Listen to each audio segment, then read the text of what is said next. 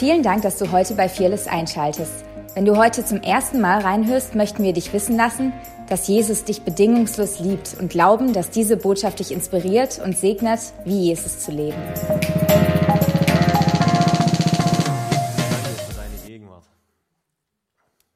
Ich danke dir, Jesus, dass du der Liebhaber unserer Herzen bist.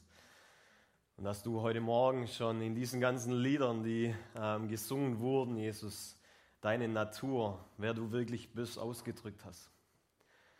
Vater, wie wir am Schluss ähm, ja, hören durften, Jesus, es ist mein Anliegen, dass eine neue Leidenschaft geweckt wird, dass dieses, dieses Feuer nach deiner ersten Liebe, nach dieser Liebe zu dir erweckt wird, Jesus, und dass wir aus dieser Quelle heraus leben, aus dir schöpfen, Jesus, und alle anderen Quellen, die die Welt vielleicht uns ähm, ja, vormalt, die auch cool wären, dass wir die beiseite legen, Jesus. Dass wir zurück zur ersten Liebe kommen, Jesus, und von dir empfangen, um befähigt zu werden, so wie du zu leben, um in dieser Welt ja Hoffnungsträger und Träger von deiner Gegenwart zu sein, in Jesu Namen. Ich habe ein paar Lügen vorbereitet. Ähm, die könnt, da könnt ihr einfach mal drüber lachen. Und wenn du sie noch glaubst, dann lach umso lauter. Ähm, ja, manchmal schleichen, uns, äh, schleichen sich so Lügen in unser Denken rein. Und ich glaube wirklich, ähm, ja, dass wir die Wahrheit wieder in uns aufsaugen sollten, um äh, wirklich frei zu sein, weil die Wahrheit macht wirklich frei, oder? So, die erste Lüge. Weil ich mich nicht danach fühle, bin ich nicht gesalbt. okay, wow. Scheinbar glauben das nur einige. Dann machen wir es nochmal. Weil ich mich nicht danach fühle, bin ich nicht gesalbt. Ha, ha, ha, ha, ha. Du bist gesalbt. Das, macht von, das hängt nicht von deinen Gefühlen ab, sondern ähm, aufgrund dessen, der dich gesalbt hat. Weil ich es nicht spüre, ist Gott nicht da. Ha, ha, ha, ha, ha. Come on. Weil ich etwas falsch gemacht habe, hat Gott sich von mir getrennt und distanziert. Jetzt müssen wir müssen das noch ein bisschen lernen. Weil ich zweifle, bevorzugt Gott jemand anderen. wow. Je weiter ich in Gott wachse, desto größer die Angriffe. okay.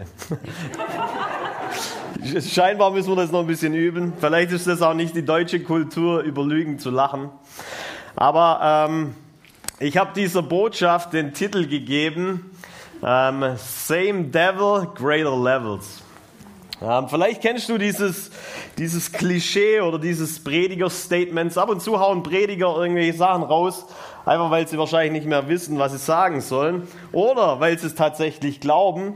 Und ein so ein Statement, das wurde mir gesagt, das war so mein Willkommensstatement, als wir unser, also unseren, unseren Job ein bisschen reduziert haben und angefangen haben, ja, ähm, äh, im, im Vollzeitdienst, würde man sagen. Aber alles ist Vollzeitdienst, egal wo du bist, egal ob du in der Kirche arbeitest oder bei irgendeiner großen Firma. Es geht darum, ob unser Herz ähm, ähm, an, oder unser Herz am richtigen Ort ist, weil wir anbeten. Deswegen, ähm, wenn wir Jesus in, de, in, in dem sehen, wo wir unterwegs sind, wenn wir ihn groß machen, wenn wir alles zu seiner Herrlichkeit machen, dann ist alles Anbetung und somit auch alles Vollzeitdienst. Und ähm, aber das war so dieses Willkommenstatement in unsere Job-Reduzierung. Ähm, und dieses Statement war, hey, ähm, greater levels, higher devils. Ich weiß nicht, ob du das kennst, ob du das schon mal gehört hast. Also je, in anderen Worten wird man sagen, hey, ähm, ihr tretet jetzt in ein neues Territorium ein. Ähm, da kommt jetzt ein neues Level, auf das ihr vor oder in das ihr reinschreitet und deswegen werden auch die Angriffe größer sein. Die Frage ist, wenn du das glaubst, dann geschieht es dir nach deinem Glauben. Wir leben hier oder wir versuchen hier eine Kultur zu prägen bei Fearless, da redet man nicht ganz so oft über den Teufel.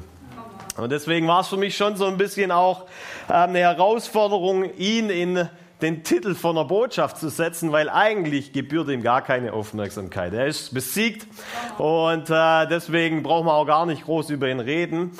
Aber die Gefahr besteht, wenn man so unterwegs ist, ähm, dass man nicht mehr realisiert, dass er tatsächlich auch trotzdem da ist. Und ähm, in 2. Korinther, da gibt es ein Statement, ähm, wo die Bibel sagt, denn seine Gedanken sind uns, sind uns nicht unbekannt. Das bedeutet, da geht es um den Teufel und die Bibel sagt, hey, seine Gedanken, das, was er über uns denkt, die sollten uns nicht unbekannt sein. In anderen Worten, hey, wir sollten schon in irgendeiner Art und Weise wissen, wie der Teufel agiert, weil dann können wir ihn schnell entlarven. Der Teufel ist, ein, der, ist der Verkläger der Brüder. Er ist der, der die Wahrheit manipuliert, verdreht. Er ist derjenige, der durch Lügen versucht, ja, die Wahrheit zu verdrehen und deswegen dann uns von der Wahrheit weg, wegzubringen, uns Lügen glauben zu lassen, damit wir in Gefangenschaft leben oder dieses Leben, für das Jesus gekommen ist und, uns, und es äh, ja, erkauft hat, dass wir es nicht komplett ähm, genießen können. Ich weiß nicht, ob ich das Statement schon mal hier gebracht habe, aber die Bibel ist die heilige Schrift, oder? Drei von euch glauben das, praise God. Ich hoffe, am Livestream glauben es ein paar mehr. Die Bibel ist die heilige Schrift.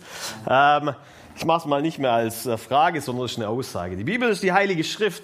Ähm, es ist aber so, dass die Bibel nicht Teil von der Dreieinigkeit ist. Das ist Vater, Sohn und Heiliger Geist. So, die Bibel ist die Heilige Schrift, aber sie wird nur Gottes Wort in Anführungszeichen, wenn der Heilige Geist sie lebendig macht. Das bedeutet, wenn der Teufel die Heilige Schrift zitiert, dann ist er nicht mehr heilig.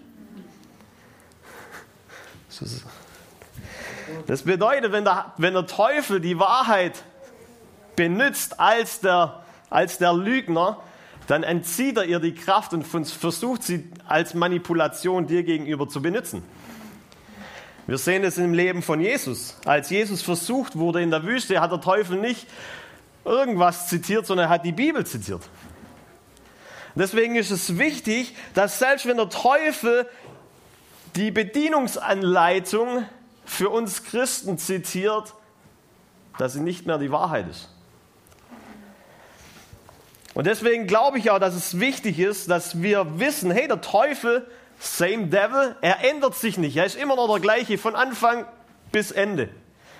Er will, dass du ihm glaubst und er will, wenn du ihm glaubst, das Leben von dir weggeht. Ich könnte auch sagen, er will, dass du stirbst. Und der Teufel äh, und Gott will auch, dass du ihm glaubst und er will, dass du lebst. So beide wollen, dass wir ihm glauben. Warum? Dem, dem wir glauben, den bevollmächtigen wir.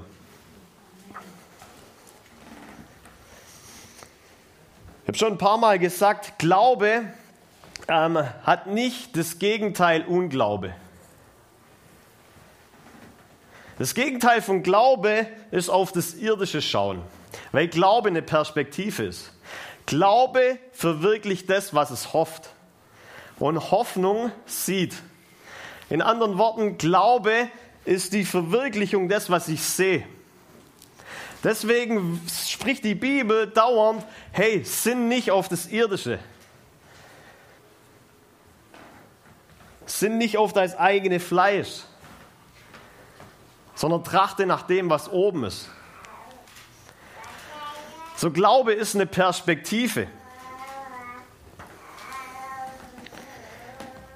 Ich glaube auch das, also das widerspiegelt sich in, in, dem, in, in diesem Beispiel von Angst mega gut. Wenn ich Angst bekomme, dann ist die Wahrnehmung von Angst größer als die Wahrnehmung des Schutzes. Wenn ich, ich kann es auch umdrehen, wenn ich keine Angst mehr habe, dann bin ich immer noch in der gleichen Situation, aber die Wahrnehmung vom Schutz ist größer als was die Situation hervorbringt. Könnt ihr mir folgen? Deswegen, wir sind berufen als Christen über dem Umstand zu leben.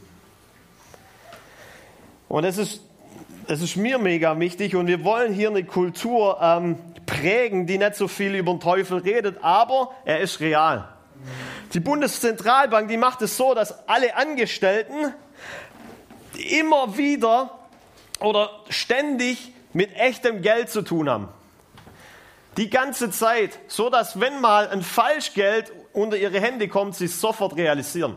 Und das ist dieses, diese Kultur streben wir an. Wir wollen so mit Gott gefüllt sein, so fokussiert sein, ihn so im Auge halten, dass sobald der Teufel auftaucht, wir sofort wissen, hey, das ist nicht Gott. Wir wollen nicht so Teufel fokussiert sein, dass wir Gott realisieren zwischendrin, sondern wir wollen so Gott fokussiert sein. Und ähm, ich glaube ganz ehrlich, oder das ist so mein Angehensweise mit geistlicher Kampfführung.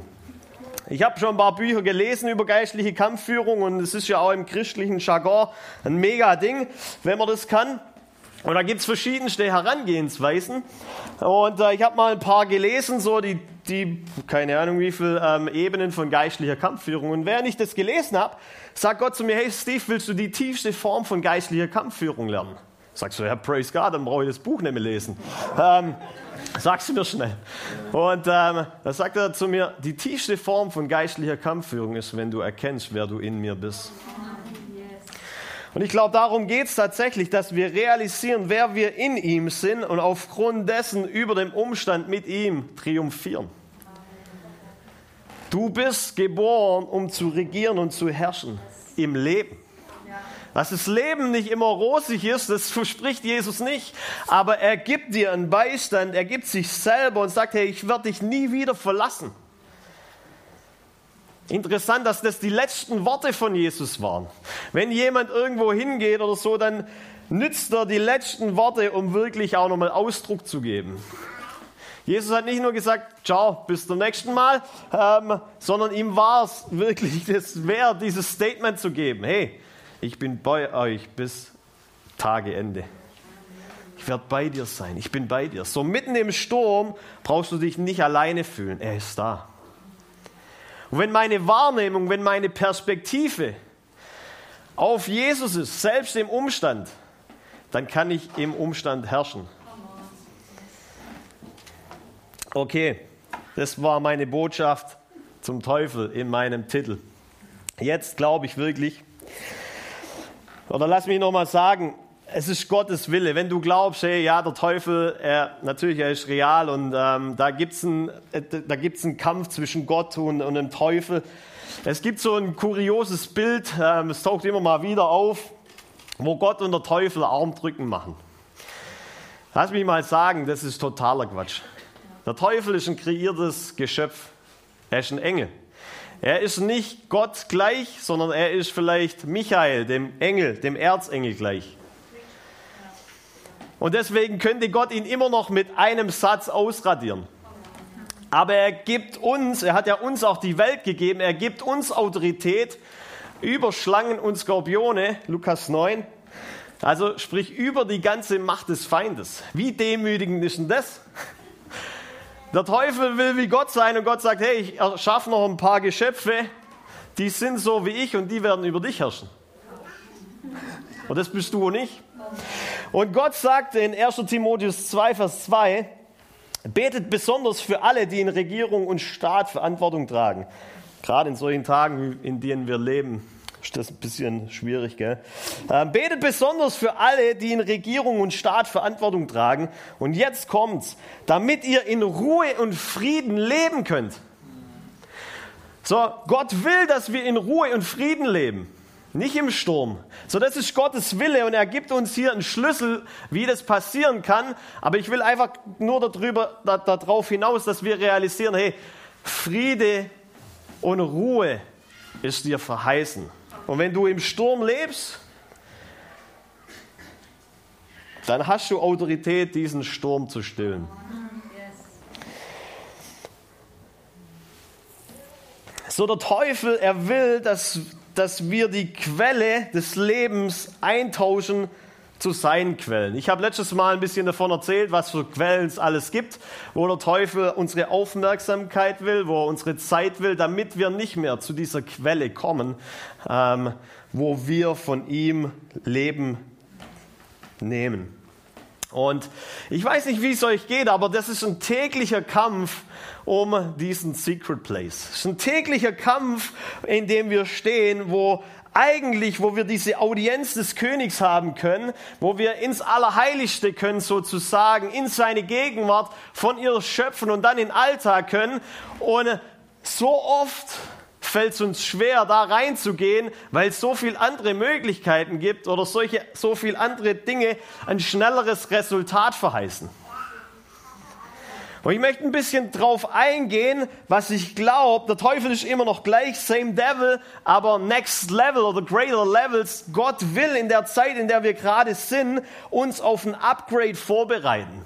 Ah, da kommt was auf uns zu, das größer ist, als wir vielleicht denken, als wir träumen. Da kommt was äh, next level, äh, wo Gott dich hineinführen will. Aber das wird nur passieren, äh, wenn wir aus dieser Quelle schöpfen wo diese Quelle, die er selber ist. Und ähm, lass mich es vielleicht in Jesu Worten sagen. Also ich, ich, wir haben heute schon so viel über Schwaben gehört. Ich liebe die Schwaben, weil die Schwaben lieben ein richtiges Vesper. Und äh, ein Vesper beinhaltet Brot.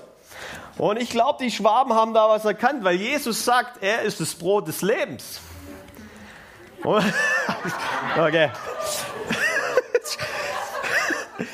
In Johannes 6 sagt Jesus, er ist das Brot des Lebens. Und wer zu ihm kommt und von ihm isst und von ihm trinkt, der wird nie wieder dürsten. Das Problem ist, dass wir keine Schwaben sein wollen, um von diesem Brot zu essen, sondern wir wollen an irgendwelche Quellen gehen, die uns ähm, vielleicht sofortige ähm, Sättigung äh, versprechen, aber nur temporär sind. Ich mache mal ein ganz kurzes Beispiel. Ja, ich liebe ich lieb, äh, die I iPhone, ich liebe Apple. Ähm, Jesus sagt ja, wir sind sein Augapfel und nicht sein Andronoid oder sowas.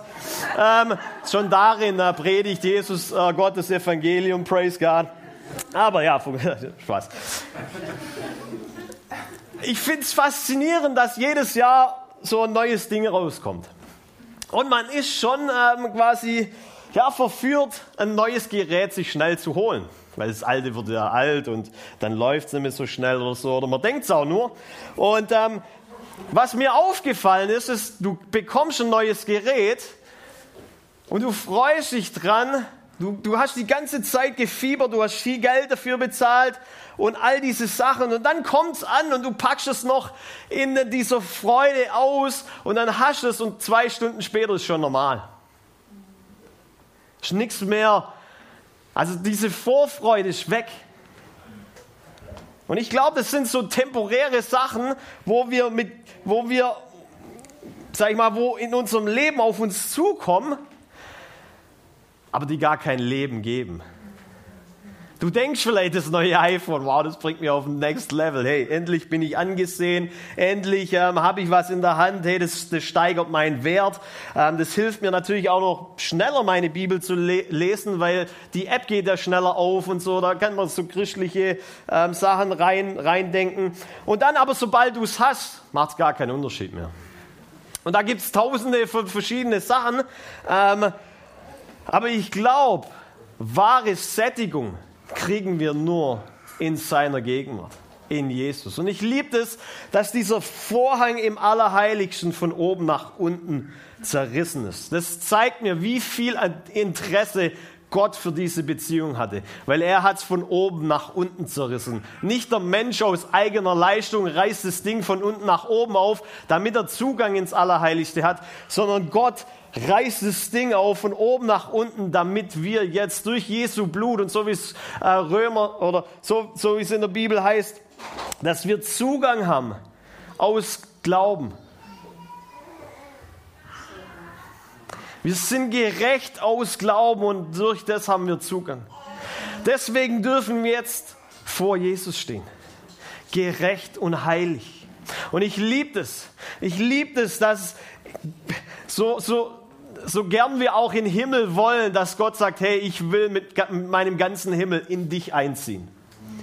Und du hast jeden Tag die Möglichkeit, mit mir Zeit zu verbringen. Und ähm, ich weiß nicht, ob du diese Filme kennst. Ähm, ja, manchmal sind es Actionfilme, manchmal auch nicht. Aber dann kommt, da kommt äh, so ein Soldat nach Hause Und so ein Soldat kommt nach jahrelangem Dienst, kommt nach Haus und steht vor der Tür und klingelt. Und die ganze Familie flippt aus, weint und begegnet diesem Vater. Und ist es nicht interessant, dass der Soldat hat wahrscheinlich immer wieder geschrieben, die Familie hat zurückgeschrieben, die haben FaceTime wahrscheinlich gemacht und andere Dinge, aber nichts, nichts kann die tatsächliche Gegenwart des Soldates eintauschen. Nichts. Und so soll es eigentlich auch bei uns sein.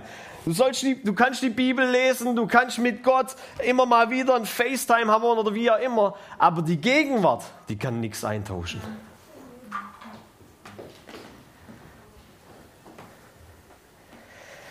Ich finde es faszinierend, dass die Jünger, die haben immer wieder Jesus ein paar Sachen gefragt. Wenn er jemanden geheilt hat, hey, wie, wie hat das funktioniert? Weil als wir es versucht haben, hat es nicht funktioniert. Wie hast du das gemacht? Aber meines Wissens her haben sie nur einmal gefragt, Jesus lehre uns. Und das war der Zeitpunkt, wo es darum ging, hey Jesus, lehr uns beten. In anderen Worten könnten wir auch sagen, die haben viele Fragen gehabt, wie, wie Gott oder wie Jesus als Repräsentant Gottes Ministry macht. Aber als es um die Quelle ging, woraus er das macht, da haben sie gesagt, hey, das wollen wir auch. Lehr uns, wie man betet. Lehr uns, wie man Gemeinschaft mit Gott hat.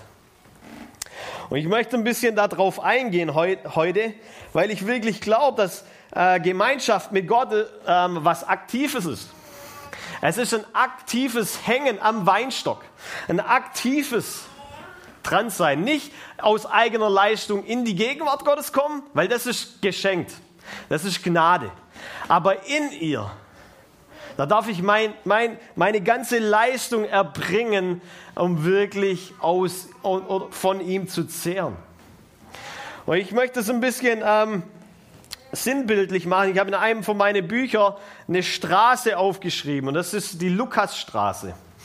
Und da erkennen wir einen Leitfaden, den Jesus vorgelegt hat.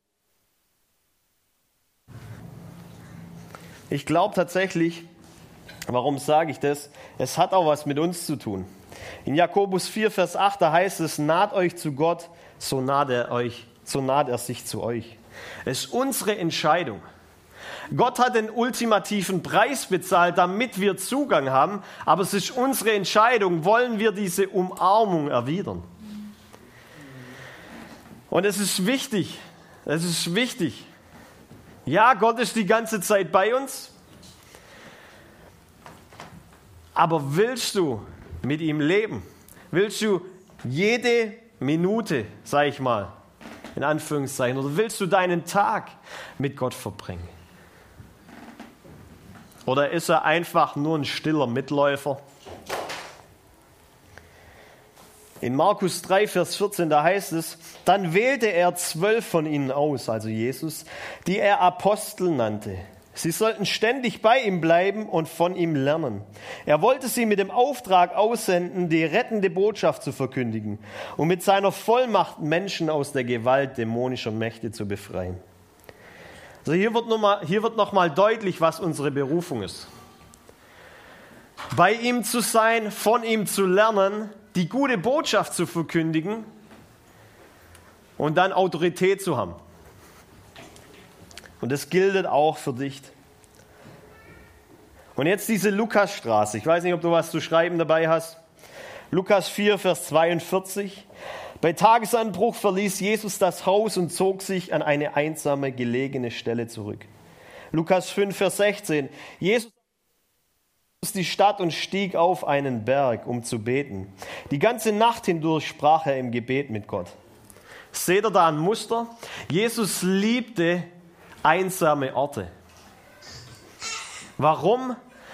Weil er aus diesem Business, aus diesem, wo, wo so viel von ihm verlangt wurde, wo da eine Not war, da eine Not, da wo Menschen auf ihn zugekommen sind, da hat er sich zurückgezogen, um Gemeinschaft, Gemeinschaft mit seinem Vater zu haben. Und dann in Lukas 9, da gibt es die Verklärung. Ja, Jesus nimmt drei von seinen Jüngern mit, geht auf den Berg und auf einmal leuchtet er.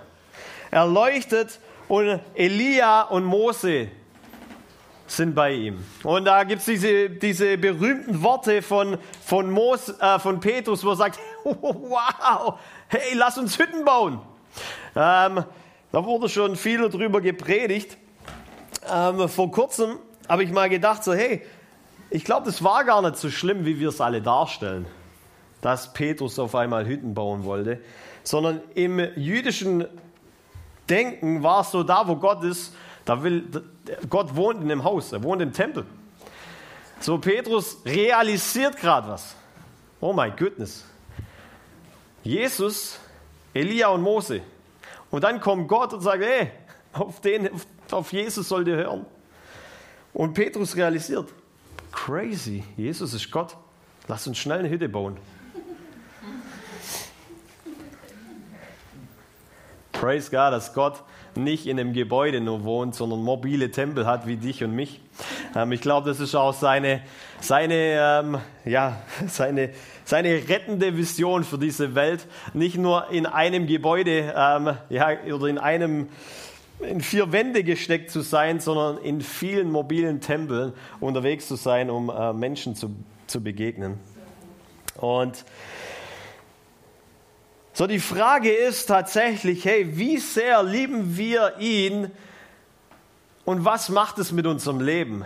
Räumen wir ihm Zeit ein, damit er uns in unserem täglichen Wandel unterbrechen darf. Ich habe äh, mir so, ein, so, eine Lebensvision oder ein Mission Statement aufgeschrieben. Ich will Gott so nahe sein, wie es nur möglich ist. Und ganz ehrlich, da geht es nicht darum, ich will irgendwie im Versteck so lange drin sein, damit ich nicht mehr zu gebrauchen bin äh, auf der Erde sondern ich will lernen in den verschiedenen Phasen, in denen wir mit Gott unterwegs sein können, wie das sich in meinem täglichen Wandel manifestiert. Und ich will da ganz kurz drauf eingehen, weil es gibt verschiedenste ähm, Phasen. Es gibt auch verschiedene Level, in Anführungszeichen, sage ich es mal so, ähm, von mit Jesus unterwegs zu sein. Da gibt es zum einen, du bist ein Kind Gottes, dann gibt es einen Sklave Christi, dann gibt es einen Freund Christi. Sind verschiedene Level in Anführungszeichen oder Phasen oder wie auch immer du das ausdrücken möchtest. Ich möchte da ganz kurz drauf, drauf ähm, eingehen und will noch ähm, ein Beispiel geben, weil ganz oft denken wir, ja, Gottes Gegenwart, wenn ich nur in Gottes Gegenwart komme, dann, dann kann mich nichts mehr aufhalten.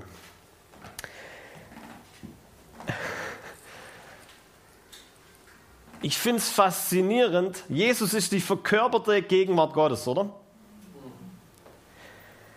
Dass selbst in der Gegenwart Gottes Judas Platz hatte.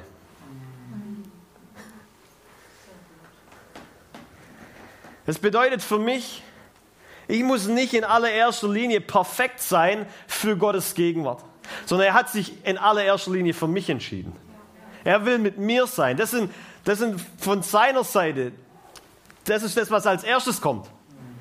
Und ich darf mich ihm nahen und in seiner Gegenwart werde ich verwandelt. Ich werde ja verwandelt im Anschauen und nicht, ich bin, also ich bin schon perfekt und aufgrund dessen darf ich kommen. Und es ist wichtig, dass wir das verstehen. Und da gibt es einen Psalm, im Psalm 73, das ist ein Psalm, wo Asaf geschrieben hat. Nicht der Rapper, sondern ähm, der Lobpreisleiter der ähm, 40 Jahre unter David ähm, gedient hat. Und dieser Lobpreisleiter unter David, der hat quasi die Einweihung des Tempels mitbekommen und ähm, wo quasi diese Stiftshütte eingeweiht wurde. Wo David diese 24-7 Anbetung quasi ähm, ja, umgesetzt hat.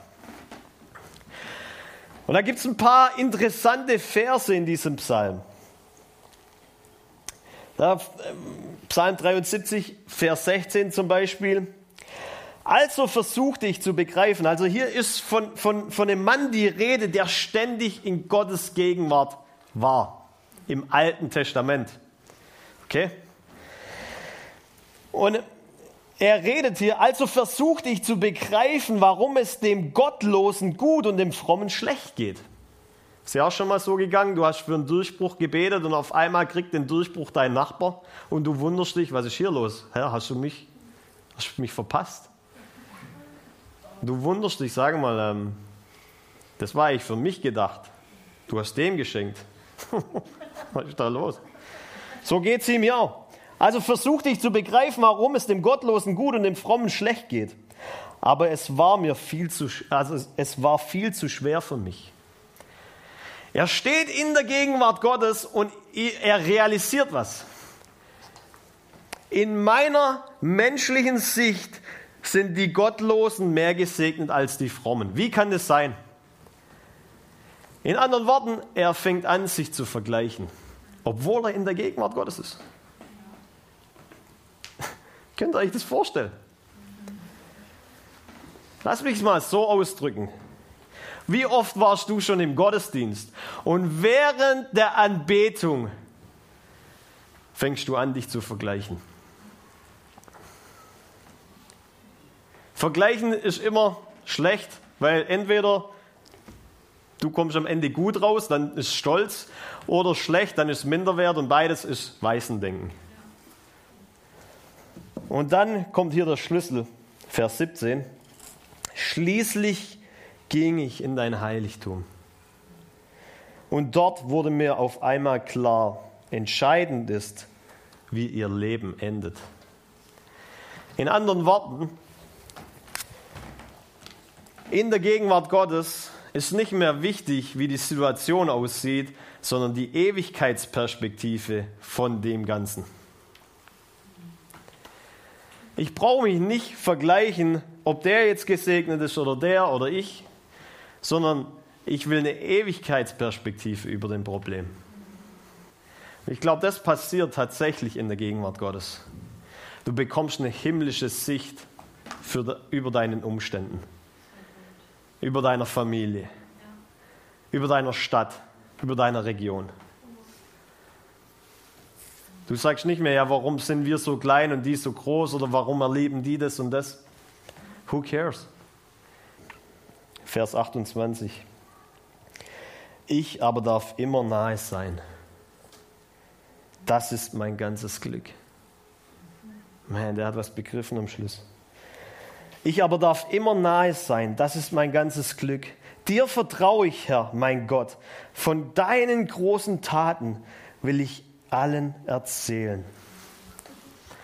Ich glaube wirklich, wenn wir tatsächlich verstehen, dass Jesus unser Glück ist, es ist so einfach zu singen, Jesus ist genug. Wenn du gerade alles verloren hast, dann ist die Frage, ist Jesus tatsächlich genug? Ich liebe solche wieder Prediger-Klischee-Statements. Ja, ähm, der Gott, der das Morgen in seiner Hand hält. Du weißt zwar nicht, wie es morgen aussieht, aber der Gott, der morgen in, deiner, in seiner Hand hat, der wird sich drum kümmern. Ja, gut, ist doch Hammer, dass der morgen in seiner Hand hat, aber ich brauche heute was. Ist Gott tatsächlich unser Glück? Ist seine Gegenwart das, was er für uns erkauft hat?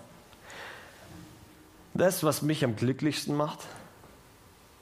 Tief im Innern, egal ob ich gerade das nicht habe, jenes nicht habe, ob mir vielleicht der finanzielle Durchbruch ausbleibt, ob ich vielleicht krank bin, ist Gott mein Glück.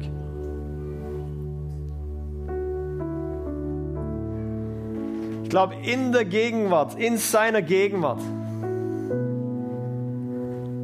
das sollte das wieder bewusst werden, warum es wirklich geht.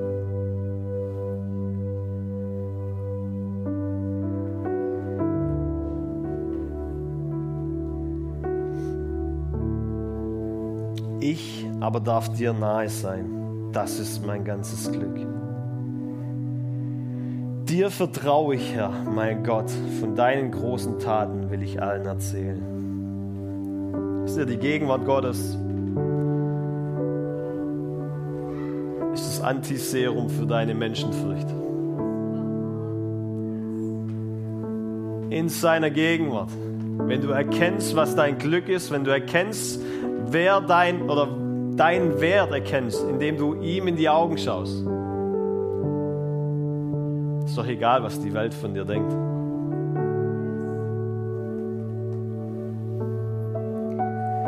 Und ich glaube, das realisierte Mose auch, als Gott zu ihm gesagt hat, hey, ich, dir, ich schicke dir einen Engel mit.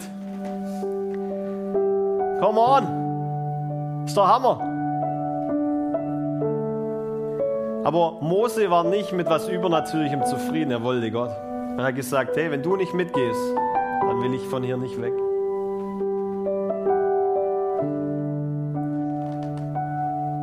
Ich finde es faszinierend. Philipp hat erzählt, dass Gott ihm begegnet ist auf stillen Örtchen. Vielleicht ist das so ein Männerding. Passiert mir auch immer wieder. Und äh, der Herr hat heute Morgen zu mir gesagt, Vielleicht ist das der einzige Ort, wo wir mal wirklich Ruhe haben. Praise God. Nein, Spaß. Er hat zu mir gesagt, hey, wenn du eine Begegnung Gottes möchtest, also ein Movement, dann hinder Gott sich nicht zu bewegen.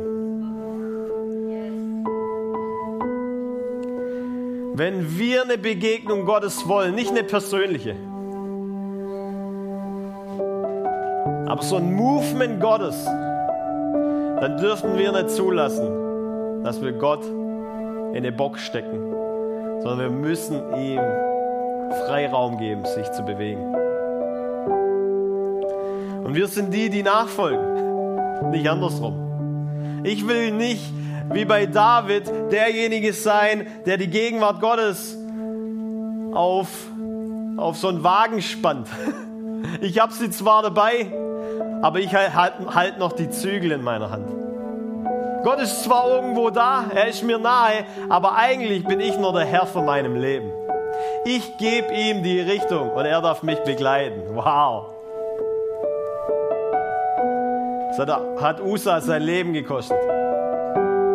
Ich will, oder David hat dann erkannt, hey, die Gegenwart Gottes, sie muss auf Anbetern getragen werden. Eine demütige Haltung.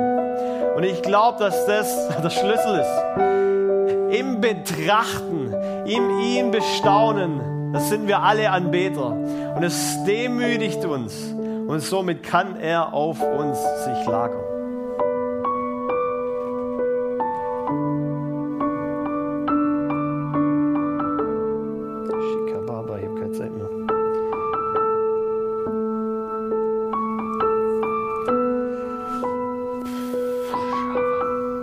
Okay, lass mich mit, mit dem enden. Kann mir vielleicht das kurz jemand hier hochgeben?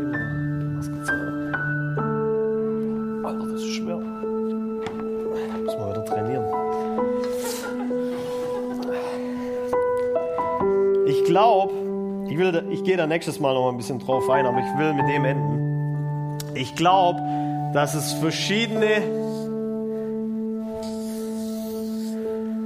verschiedene ähm, Phasen gibt, wo wir mit Gott unterwegs sein können. Ich hoffe, ihr könnt es sehen, es sind zwei Kreise, die ineinander, wie auch immer, die halt ineinander gehen.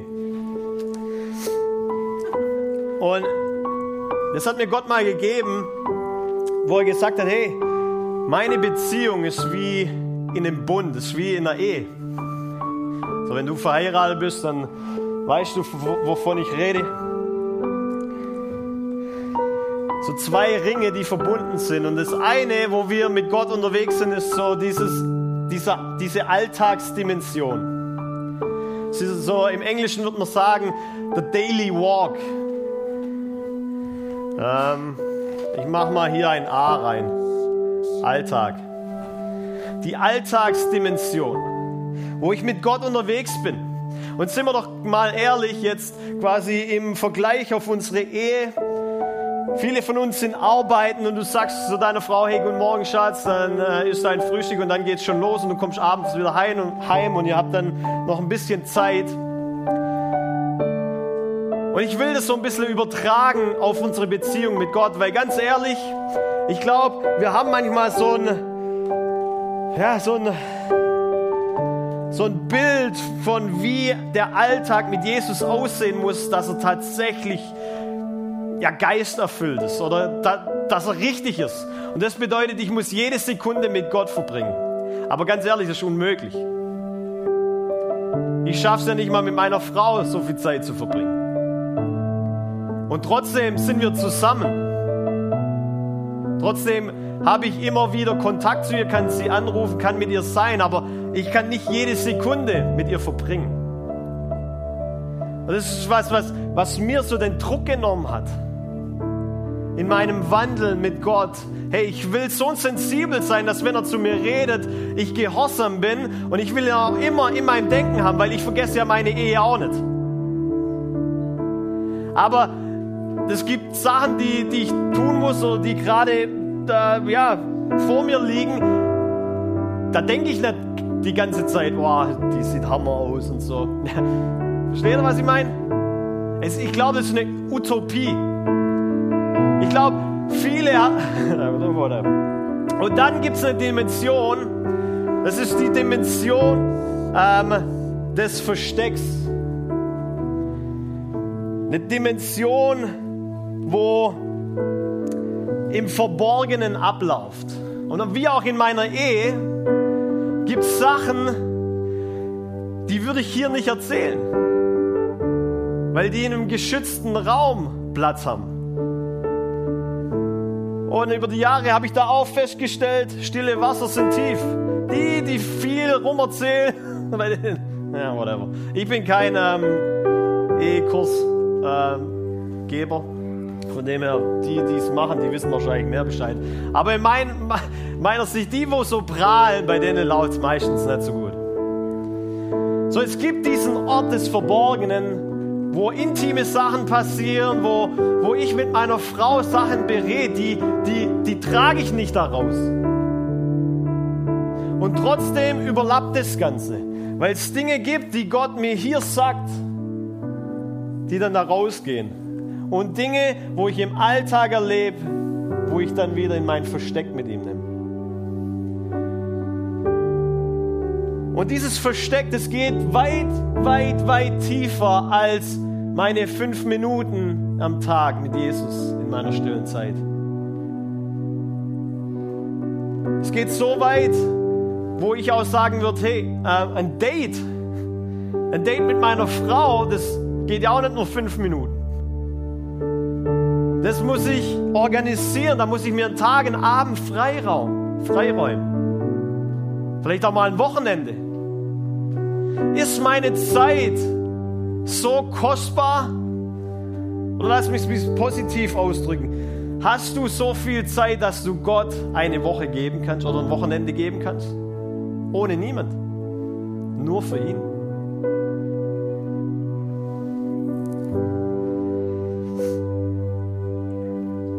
Ich will da jeden Druck rausnehmen. Ich war mal, ich war mal ledig, da hatte ich viel mehr Zeit. Jetzt mit zwei kleinen Kindern, da hast du nicht mehr diese Zeit. Und trotzdem will ich sie freikaufen, weil ich weiß, sie ist die Quelle, damit ich auch ein guter Vater sein kann. Ich will nicht aus mir selber herausgeben. Es brennt mich aus. So, ich will in seine Augen schauen, um dann ein guter, ein guter Vater zu sein. Und lass mich das auch nochmal sagen, weil es hat mich oder mir einfach geholfen. Ich dachte immer, ja, man muss drei, vier Stunden am Tag für Gott, muss niederlegen, man muss fasten, man muss beten. Das ist alles cool. Wenn du die Zeit hast, drei, vier Stunden, Halleluja, machst. Aber die Länge ist nicht relevant, die Qualität von deiner Zeit ist relevant. Und das, das hilft mir jetzt auch als Vater. Und da geht es nicht mehr, oh nee, das war jetzt nur 20 Minuten. Sondern die Qualität der 20 Minuten ist entscheidend. Und ich will da jeden Druck rausnehmen und jede Scham. Auch vielleicht, ja, du hast vielleicht schon viel gehört, wann man am besten betet, wann man am besten diese stille Zeit nimmt. Morgens, weil dann startet man ja den Tag mit Gott. Praise God. Ja, das ist auch meine Lieblingszeit. Aber manchmal, da bist du so kaputt, das geht halt nicht. Ich will dir heute sagen, die beste Zeit, wo du mit Gott in Kontakt triffst, ist die Zeit, die du tatsächlich nimmst. Egal wann am Tag. Gott sehnt sich nach dieser Zeit mit dir. Er will dir nahe sein und er ist dir nahe, versteh mich nicht falsch. Aber es gibt verschiedene Dimensionen, es gibt verschiedene Tiefen. Und ich glaube auch ganz ehrlich, dass wenn Gott uns hier Sachen anvertraut, die vielleicht Jahre später erst da zu sehen sind, oder dir vielleicht auch erst Jahre später erlaubt sind, da zu reden, oder vielleicht auch nie. Aber deswegen heißt es ja Secret Place, der Ort von Geheimnissen. Wenn du es nicht wert bist, dass Gott dir Geheimnisse anvertraut, weil du sie gleich rum erzählst.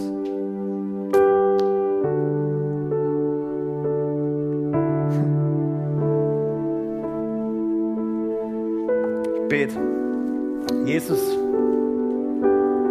dann heb doch mal deine Hände in Empfangsmodus oder wie auch immer. Kannst du auf dein Herz legen, weißt, wie auch immer. Ist nicht so wichtig. Jesus, ich danke dir, dass du diesen ultimativen Preis bezahlt hast, um mit uns in Gemeinschaft zu treten. Durch dein Blut sind wir gerechtfertigt. Durch dein Blut haben wir Zutritt. Wir dürfen mutig und kühn vor dich treten. Vater, so wie ganz oft gesagt wird, eine Ehe ist Arbeit, so ist auch eine Beziehung mit dir Arbeit in irgendeiner Art und Weise. Weil sie kostet uns was. Und ich bete, Jesus, dass du es uns wert bist, dass wir Zeit freikaufen, dass du es uns wert bist, damit wir mit dir Beziehung haben. Um so wie dieser Asaf schreibt, der Welt zu verkündigen, wie gut du bist. Weil wir verstanden haben in deiner Gegenwart, dass deine Nähe unser Glück ist. Weil wir uns dir nahen dürfen, haben wir das Größte, was es nur gibt, deine Gegenwart.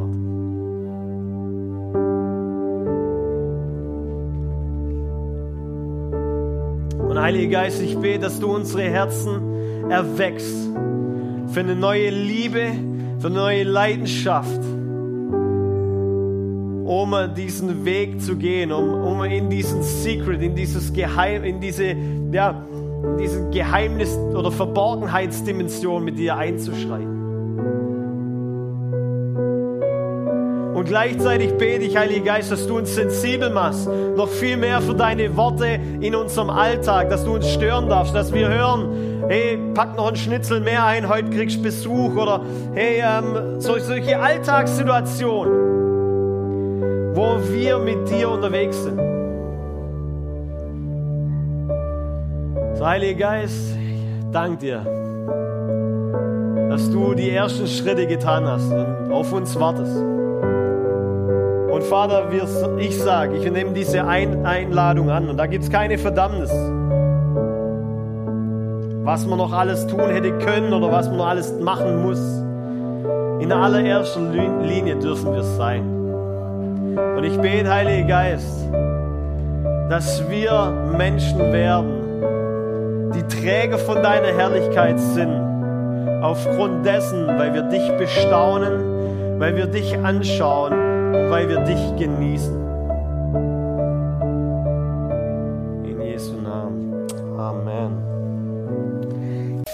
Danke fürs Reinhören. Wir glauben, dass der Heilige Geist durch seine Liebe, Kraft und Wahrheit Veränderung bringt und dich zurüstet, diese Begegnung in dein Umfeld hinauszutragen. Sei gesegnet.